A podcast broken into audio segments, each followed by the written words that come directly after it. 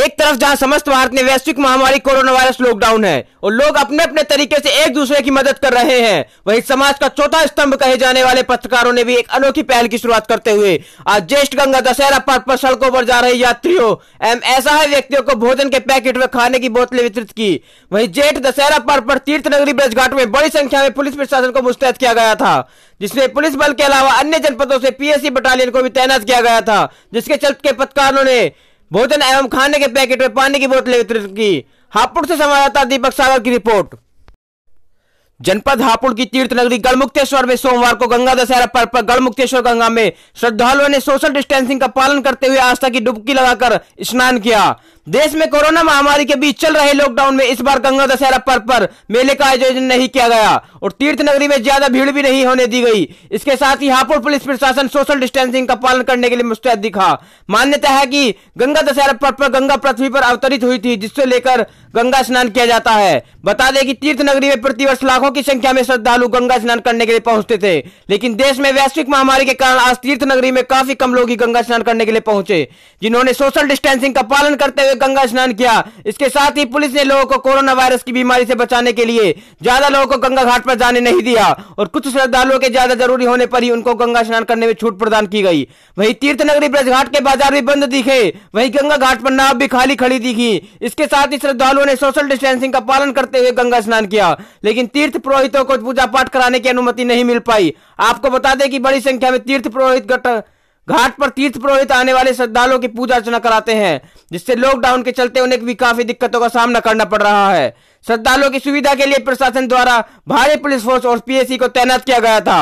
हापुड़ से संवाददाता दीपक सागर की रिपोर्ट। आपको बता दें कि हापुड़ जनपद के थाना बहादुरगढ़ थाना क्षेत्र के गांव चखेड़ा में एक बच्ची सहित दो झुलसे, जिसमें बच्ची को गढ़मुक्तेश्वर श्री राम हॉस्पिटल में भर्ती कराया गया और बच्चे को मेरठ के लिए रेफर कर दिया गया। सूचना मिलते ही मौके पर पहुंची पुलिस करीब आठ बजे की घटना बताई जा रही है। इमाम दस्ता पुलिस ने लिया कब्जे में। जंगली पशुओं में सुरक्षा हेतु गंधक पोटास पीस रहे थे, पीसते समय हुआ ब्लास्ट। थाना बहादुरगढ़ के जखेड़ा गाँव का मामला। हापुड़ से संवाददाता दीपक सागर की रिपोर्ट। पुलिस के खटारा वाहन बने मुसीबत। कन्नौज पुलिस की गाड़ी गंगा ड्यूटी पर हुई बंद। इसके बाद कोतवाली में भी दिखा वही नजारा, पुलिस कर्मियों ने खुद ही धक्का लगाकर गाड़ी को किया स्टार्ट।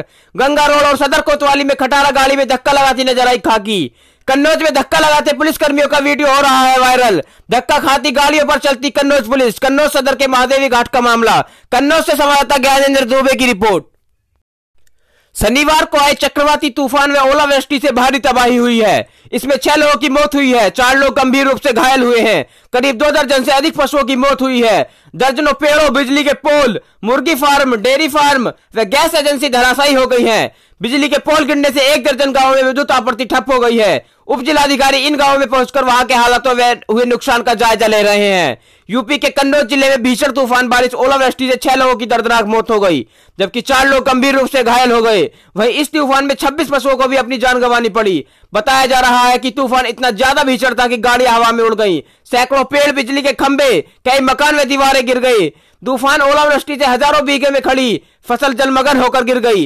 ग्रामीणों की माने तो इससे पहले जिले में इतना भीषण तूफान नहीं आया, ऐसी तबाही नहीं दिखी। बताते चले कि ठटिया क्षेत्र में एक व्यक्ति के सिर पर बड़ा ओला गिरने से दम निकल गया। दो जगह दीवार गिरने से दो लोगों की जान चली गई। एक व्यक्ति की मौत पेड़ की डाल गिरने से हुई। तीरवा क्षेत्र में ढाल पर खड़ा ट्रैक्टर ट्रॉली तेज आंधी में पलट गया, इसमें बैठे आठ साल के बच्चे की दबने से मौत हो गई, तो वहीं एक घायल व्यक्ति की इलाज के लिए कानपुर जाते वक्त उसकी मौत हो गई। मामले में अपर जिलाधिकारी ने बताया कि प्राकृतिक आपदा में अलग अलग स्थानों पर छह लोगों की मौत हुई है, चार लोग घायल हुए हैं और छब्बीस पशुओं की भी जान गई है। नुकसान के आकलन के लिए अधिकारियों को निर्देशित कर दिया गया है। आपदा में मारे गए लोगों के परिजनों को चार चार लाख रुपए की आर्थिक मदद की जाएगी।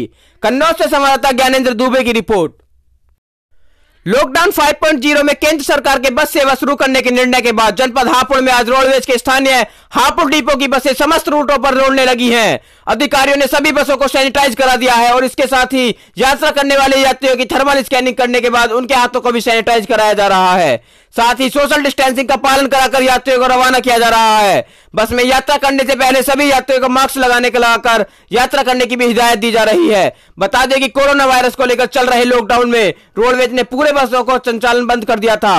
अब लॉकडाउन फाइव पॉइंट ज़ीरो पहले दिन से रोडवेज ने बसों के संचालन शुरू कर दिया है। रोडवेज की बसों को पूर्ण रूप से सैनिटाइज करा दिया गया है। इसके साथ ही यात्रा करने वाले यात्रियों की थर्मल स्कैनिंग कर उनके हाथों को सैनिटाइज कराया जा रहा है। उनके हाथों को सैनिटाइज कराने के बाद फिर उनको सोशल डिस्टेंसिंग में बैठाकर यात्रा कराई जा रही है। हापुड़ से संवाददाता अनिल कुमार की रिपोर्ट। कोरोना आपदा के बीच केंद्र सरकार ने लिया बड़ा फैसला। लॉकडाउन फाइव में आठ जून से देश के सभी धार्मिक स्थलों के साथ कान्हा की नगरी में खुलेंगे सभी धार्मिक स्थल। ब्रजवासियों ने सरकार के निर्णय का किया स्वागत। लॉकडाउन फोर खत्म होने के बाद लॉकडाउन फाइव में एक बार फिर से भक्त कर पाएंगे अपने प्रभु आराध्य के दर्शन। सरकार की गाइडलाइंस के अनुसार लॉकडाउन फाइव में सभी धार्मिक स्थलों के साथ खोले जाएंगे मंदिर। आपको बता दें कि सरकार द्वारा लॉकडाउन फाइव में दी गई धार्मिक मंदिरों को खोलने की अनुमति पर मथुरा के श्री कृष्ण जन्म स्थान सेवा संस्थान के पदाधिकारियों ने सरकार के फैसले का स्वागत किया है। इस विषय में किसी जन्म स्थान के पदाधिकारी गोपेश्वर नाथ चतुर्वेदी ने जानकारी देते हुए बताया कि लॉकडाउन की वजह से भक्त भगवान से दूर रहे रहते, जिसके चलते भक्तों की मन को हाथ पहुंच रही थी। इस पर हमने सरकार से मंदिर खोलने के लिए निवेदन किया था। इस पर सरकार ने जो मंदिर खोलने का फैसला लिया है, हम इस फैसले का स्वागत करते हैं। इस विषय में श्री कृष्ण जन्म स्थान के सुरक्षा अधिकारी विजय बहादुर ने जानकारी देते हुए बताया कि सरकार द्वारा जो मंदिर खोलने का निर्णय लिया गया है वह बहुत ही अच्छा है। हम सरकार के फैसले का स्वागत करते हैं। मथुरा से संवाददाता उमेश भदौरिया की रिपोर्ट। मथुरा नए बस स्टैंड पर पहली बस आगरा हरदोई लखनऊ, दूसरी बस इटावा के लिए, दोनों बसों को पुराने बस स्टैंड से, एक अलीगढ़ के लिए और एक बरेली के लिए मथुरा से चार बसों की रवानगी की गई। बस स्टैंड पर यात्रियों में खुशी की लहर दिखाई दी और नए बस स्टैंड पर यात्रियों की सैनिटाइजर थर्मल स्कैनिंग करके बसों यात्रियों को बिठाया गया। बसों में तीस से पैंतीस यात्रियों को बिठाने की अनुमति मिली। किराए में कोई बढ़ोतरी नहीं की गई। मथुरा से पहली बस की रवानगी।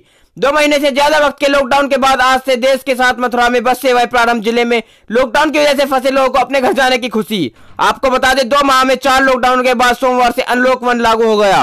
अनलॉक वन यानी लॉकडाउन में जो बंदिशें लगाई गई थी वो चरणबद्ध तरीके से हटना शुरू हो गई है। इसी क्रम में सोमवार से बस सेवाएं प्रारंभ हो गई है। दो माह से सूना पड़ा मथुरा का नया बस स्टैंड भी गुलजार नजर आया और यहाँ से बस सेवाएं प्रारंभ हो गई हैं। बस संचालन होते ही अपने गंतव्य जाने के लिए यात्री बसों में बैठते हुए नजर आए। इस दौरान कोरोना के लिए की जा रही सावधानी को ध्यान में रखते हुए यात्रियों की थर्मल स्कैनिंग के साथ उनको सैनिटाइज कर उनके हाथ धुलवाए जा रहे हैं। मथुरा से संवाददाता उमेश भदौरिया की रिपोर्ट।